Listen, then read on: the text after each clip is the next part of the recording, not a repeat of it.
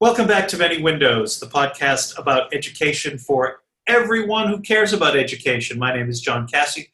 I'm joined as always by my dear friend and co host, Jennifer McGlamory. Hi, John. Good to see Hi, you. Hi, Jennifer. It is uh, good to see you as well. You're in your office. I am. I was going to try and get out of work in time to get home for this. Uh, it didn't happen. It is the nature of the time we're living in, isn't it? It's true. Right. And that, friends, is a, a, a way to introduce what we're doing now. Now, you know that if you've been listening to Many Windows, that we're a podcast, frankly, we've specialized in longer form storytelling about issues that relate to, uh, to all manner of topics in education. And the second season has featured very long form uh, work on the issues and needs of transgender students in, uh, in, our, in our schools. Uh, but Jennifer and I are mindful that this is an unusual time. We're recording this uh, on August 21st, 2020, and we, we said we ought to we ought to start bringing some of our friends, colleagues, parents, maybe some students into the conversation to talk about how being in education, being educated in the age of the COVID 19 pandemic is shaping the way that people are experiencing schools. And to that end, Jennifer and I have invited one of our oldest educator friends, a dear, dear friend with whom uh, we, we earned our doctorates together, uh, Hannah Bennett, the head of school at Briskin Elementary School, a Reform Jewish elementary school in Los Angeles. Hannah Bennett, welcome to Many Windows. Hi, guys. How are you? Hi, Hannah. We're good to see glad to finally have you on. We've been Yeah. wanting to have you on for a while, but you're just so busy. We never can get a hold of you. It is a busy time in education, as you well know. Right, right. Uh, Hannah's in her first year as being head of school at Breskin, right, Hannah? It is my first year. It's Right. my second month. Your second month. Wow. Second And month. now you've been in that community for a long time, though, right? Yes, I was the principal before I became head of school. Yeah. So, so you've got you've you've got a community that that understands you, knows you, uh, you know, can place a certain high level of trust in you because they've seen you make decisions. Absolutely. And uh, you know, I'm I'm wondering as we sort of inaugurate this series of podcasts, weekly podcasts about the experience of being in schools. Share with us an, an aspect of your professional life that has been shaped in ways you maybe you didn't anticipate by the work you've had to do to get your community ready to be a community of learners in this time. And I think really quick, Hannah, before you uh, before you say anything, John buried the lead on this. We really want to talk about what it's like to be working in schools during this pandemic, Ah, right? Where I don't know that you even said that, John, but we're all living it and feeling it in this moment. But of course, this is recorded, and someone may be uh, tuning into this, you know, in a year or two down the road. But so often we're, we're recording these months ahead of time and before they actually air. And what we wanted to do is do this shorter form so that we can address uh, just the experience of living in this pandemic and being um, leaders of schools and just all the things we're kind of going through and how we're navigating it. And by having these more frequent, shorter uh, interviews with people, we want to collect a lot of experiences and we just want to kind of talk about it a little bit. I don't know if you guys have had this feeling of like, watching TV or reading books, and it's like, how come they're not wearing face masks? Or, oh, do you remember when, uh, you know, we got to go out to dinner and do those kind of things? Um, especially for us in Los Angeles, who, you know, are really still um, under a lot of restrictions. So, just to preface that, sorry, Hannah, I interrupted what you were about to say, but that's really what we just want to talk about today. And particularly, I think for you, becoming a head of school in this time you know what are some of the Yep. challenges you faced and just you know what's what's it like right now for you Well, I think the thing that sticks out most to me, just looking at the Zoom screen right now, is you guys might notice I'm in my garage. and I've been running a school from my garage um, since March. And it still is shocking to me and we're we're going to open school on monday for the new school year and on monday we'll be on campus handing out supplies to all of our students but then on tuesday i'll be back in my garage and all of my teachers will be working remotely and all of our kids will be at home. Um, and i know jennifer you're working at a middle school and john you're at a k-12 school but Right. i'm running an elementary school. And it is still just mind-boggling to me that that I have kindergarteners at home um, on a computer screen learning to read and write um, over Zoom, and there are certainly many challenges. But when we look back at what we did March through June, we successfully taught kindergarteners and first graders how to read and write and do math over Zoom.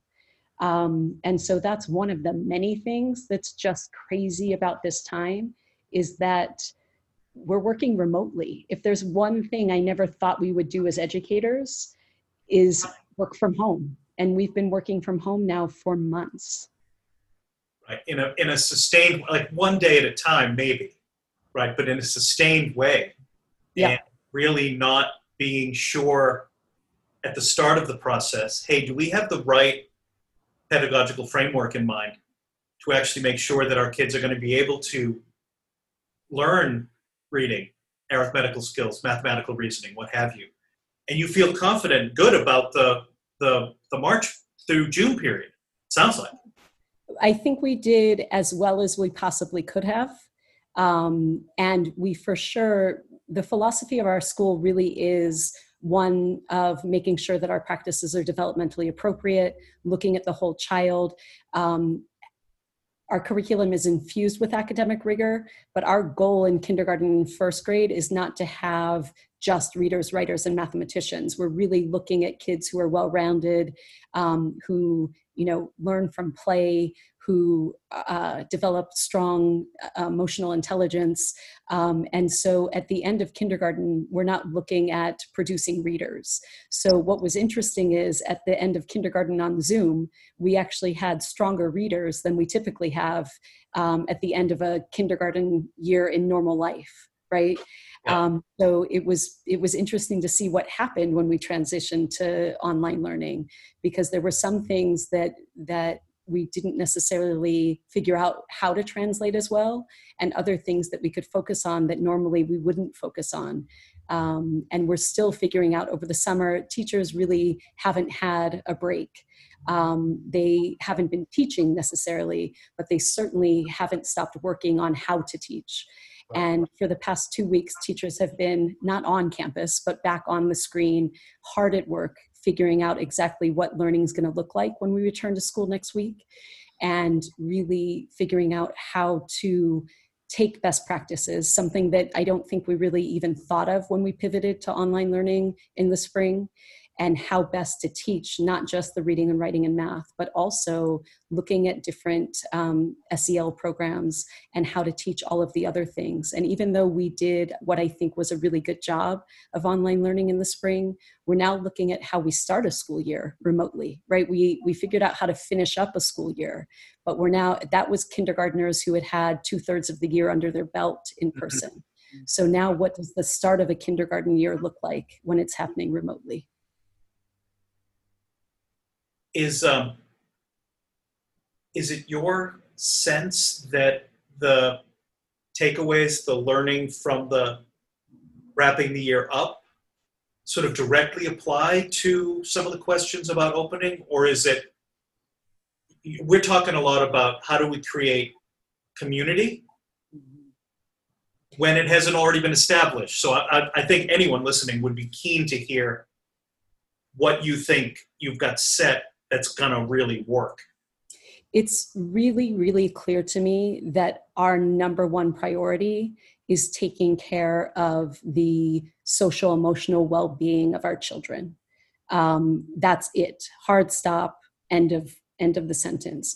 We are also obviously responsible for the academic well-being of our children, but we have the great privilege of working with a population where we can really hone in on making sure that our kids are okay first and foremost And our teachers have that mission first and foremost to develop relationships with their kids, um, to make sure that they're connected to the kids, to make sure that they get to know the kids, and to take the time that they need to take to establish those um, relationships and routines that will allow them to then begin to teach them.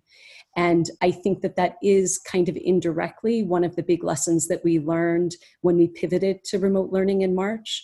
We just pivoted. We went, we took a week off, right. um, and then we went for it.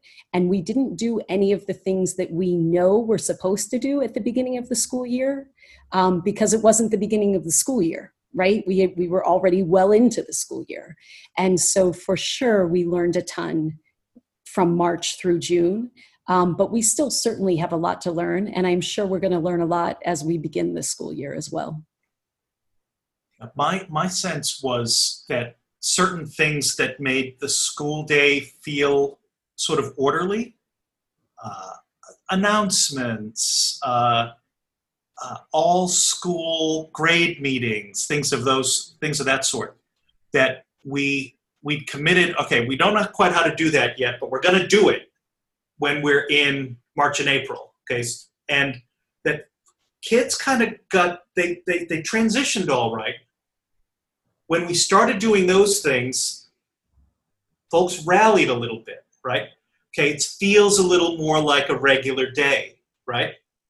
And and as we built in those social emotional opportunities, supports, contexts, all within Zoom, the the experience of the students became a little bit more like this still feels a little strange but i think i think i'm there. Like i'm, I'm getting into a rhythm of how to do this. It's interesting that you bring that up because it's something we always had a Monday morning assembly at school. And the whole school would come together on Monday mornings and we would do birthdays, we would do the Pledge of Allegiance and the Israeli national anthem, um, and we would do other kinds of announcements, just what's going on in the school community. And we, I would say, in maybe the second or the third week, we started doing that on Zoom, and everybody showed up. Um, and the other thing that's really interesting, we are a Jewish day school. And so we have prayer services that are a part of our weekly experience as well a Monday weekly prayer service and Shabbat service on Fridays. Right. And I would say that in non COVID life, those experience, experiences were not necessarily a highlight of the week, right? It was not necessarily something that kids looked forward to. Right. And what we noticed as we're also a, a school that's connected to a larger synagogue. And what the synagogue experienced was this phenomenon of people really leaning in, right? Attendance at different events at the synagogue increased and attendance at our services during the, the school day also really people showed up right? You could easily not show up to class or to services or to whatever. And that monday service and that friday shabbat service not only were our kids showing up but they were showing up with their parents. Mm-hmm. and so i absolutely agree with you that having those moments to come together as a community during these times of pandemic as well as as um, issues around social injustice um, came out became really important times for the community and we were fortunate that they were kind of naturally baked into our week and kind of the rhythm of our school day i think that's so true. I experienced that as well, and I keep experiencing that. We're actually a week ahead. We just started school last Monday, so we've been in school for a week. And, um, you know, our very first PTSA meeting that we did on Zoom, better attended than any ever any other PTSA meeting that we've had live in person. So, you know, we, we want to surface and talk about some of the good experiences we've had I've been meeting all summer with the two other middle school principals here in Burbank. I can tell you we've worked together for probably three years now, and we had maybe gotten together, the three of us, twice a year before this. In June, we started kind of the end of, or maybe the middle of May, as we were talking about graduation and how we we're going to do those things, and probably beginning of May we met every single morning virtually may june and then you know again now we're on this routine of meeting weekly uh, because it's easy to do. You can do it from your office. You don't have to get in your car and meet somewhere and get away from your site or whatever you're in the middle of. You can just jump on a zoom like this for 30 minutes. Right. and my parent community they're coming out in droves.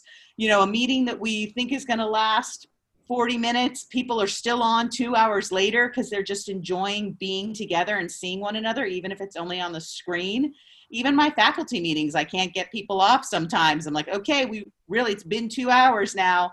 Um, you guys didn't want to come to this in the first place, but you know, now you guys don't want to leave. But that's something that I think the kids feel as well. Um, this first week of school, I know when I went into some of the virtual classrooms, they're there. They're ready to go. They're they're connecting in this virtual way. And I think it's more familiar for them because they have been doing some of this um, you through video games and all the other right. uh, different ways they've been connecting virtually before this pandemic. It's a little more natural for them, and they seem to be fitting into it easier than some of our adults. And I'll echo that, Jennifer. We actually really felt the energy from our community during the school year and made a concerted effort and a shout out to our parent association as well to make sure that that connection continued over the summer. And it really played out beautifully where there were events for families as well as for parents.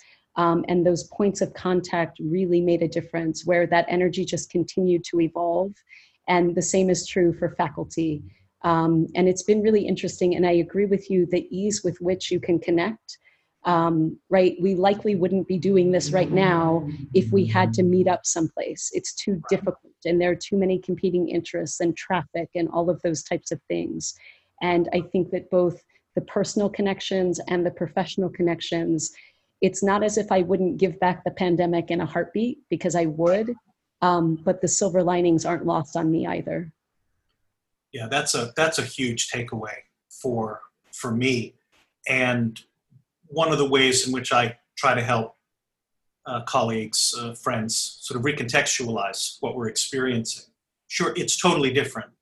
And there are parts of it that, hmm, not sure I'm liking that. Okay, but but there are aspects of being live that also are not are not great. There are learners who do far better in the live environment. There are learners who do far better in the distance environment, which now that we've seen it is crystal clear to to me. But I mean, I, I think you know an important takeaway for listeners here is whatever your school context, however old your kids are, set aside regular time in your Zoom calendar if you're distance to lean into building community, reinforcing social emotional skills, and kind of weaving the thread together because there are people who are really struggling in this time for, for a hundred reasons, not just because we're, we're, we're distance, right? Um, and what the school can do to enhance and develop and reinforce community and its core values. Critically important. I have to tell you that, of course, we were concerned about how do you build community how do you um, build that classroom culture with students you've never met before that right. you're only ever going to see virtually. We we have sixth graders coming to our school for the first time. It's all virtual. So tuesday morning second day of school for us my cooking teacher frantically texts me her internet's out at home. Oh no. and get on her google classroom. You know we've we've told all the kids and families leading up to this you know you've got to be on it's a live instruction at 8 a.m you've got to be on at 8 a.m to be counted present you know. So and then of course we're discovering all the flaws that because she can't get on google classroom she can't make me a co-teacher. So anyways we work it out. I get on her her google meet or her classroom say we're using this meet code. The kids all jumped over, joined the class, sixth graders, joined the class, pretty much were there on time. And now I'm just making it up, or I'm stalling until she arrives at school because she's driving over to school. So I'm stalling. So I'm like, okay, you guys, tell me one thing you like to cook or have cooked before. It's a cooking class. And so I just called on each student as their name appeared. And I'm telling you, in just the that short interaction with each of those kids, you know, they all some kids like mm, the the one thing that I can cook the best is cereal. You know, like just you know, cute. like, oh, I know you. I I know this kid, and and just in this short amount of time that I had with them until she got there, I really felt like I was getting to know them. Um, and so, this big fear I had for all of the teachers and all the kids is how are they going to establish these relationships? And I was just amazed at how quickly I was able to get to know these kids a little bit in my few minutes with them and how they got to actually know me when I'm sure that as sixth graders, they could have gone to my school for a year and not even had a one on one conversation with me, right? With 1,100 kids, they wouldn't come up to me, most of them, at lunchtime and say anything. So it was, it was a nice, a really nice experience for me. Well, and one of the things that we discovered, and I'm sure that you guys have the same experience last year, is what a what an incredible vehicle Zoom is for our more introverted kids right? we were able to we got to know some of our kids over the course of three months better than we had over the course of three or four or five years um, because they were in a position where um, they were more comfortable and where they were accessible in a way that they never would have been if we had never been in this environment. Um, and we got to see different facets of kids that I don't think we ever would have seen if we hadn't migrated to this environment. Um, and just the chat feature, for instance, right? Right. And the ability for kids to be on screen or off screen. Um, I think has, and I think another feature that's so interesting for us was parents having a bird's eye view, both into our teachers' classrooms as well as into their students' learning. I don't, I think our, our parents have always valued our teachers, um, but I don't think they ever could have valued our teachers the way that they do now, having seen them in action, the way that they've had the opportunity to see them.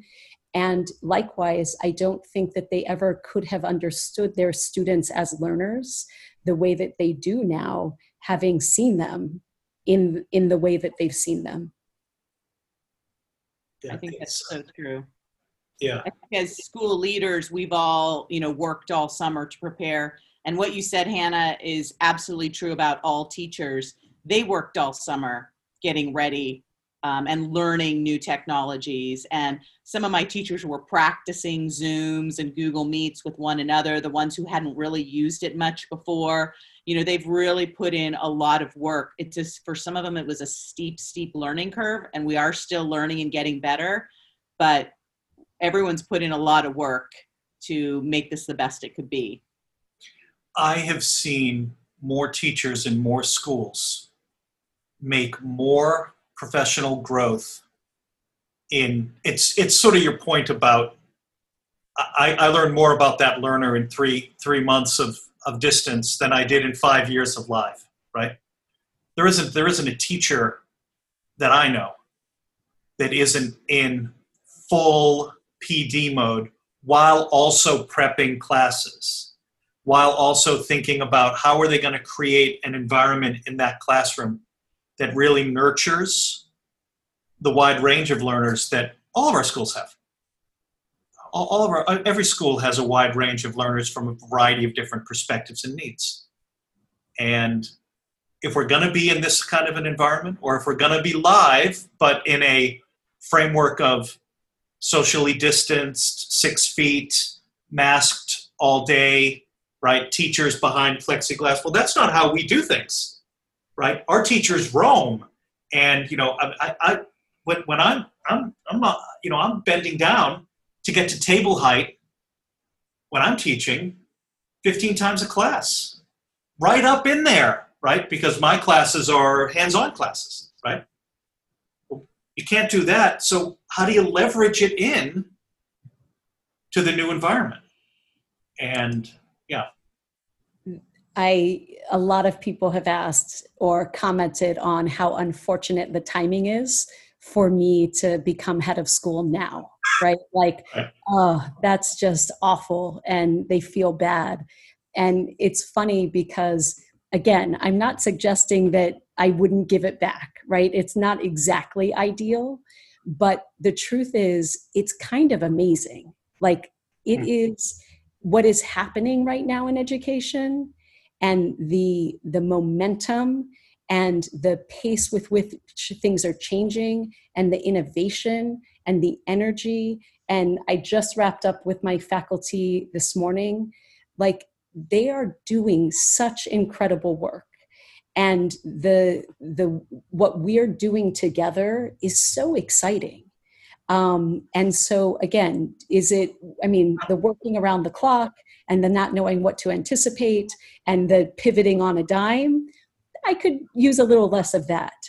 But the fact that you i mean it's so exciting at the same time. And everything that you guys are saying it's also just like an amazing time to be an educator.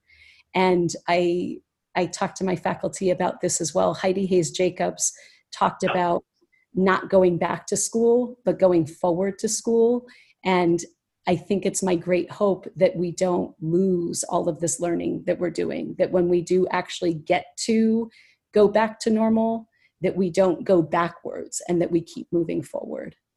Yeah, I've, I've used opportunity framing in my community. Uh, let's this is this is a weird time. Let's use the opportunity of it to look at questions that maybe we wouldn't have foregrounded. Like let's look at assessment.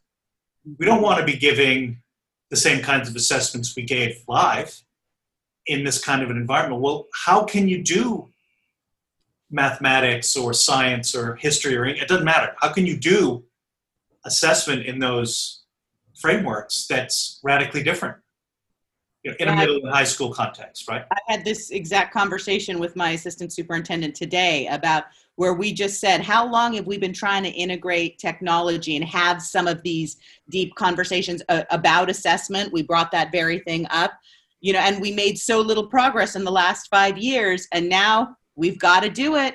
And guess what? People are doing it. Yep. Yep.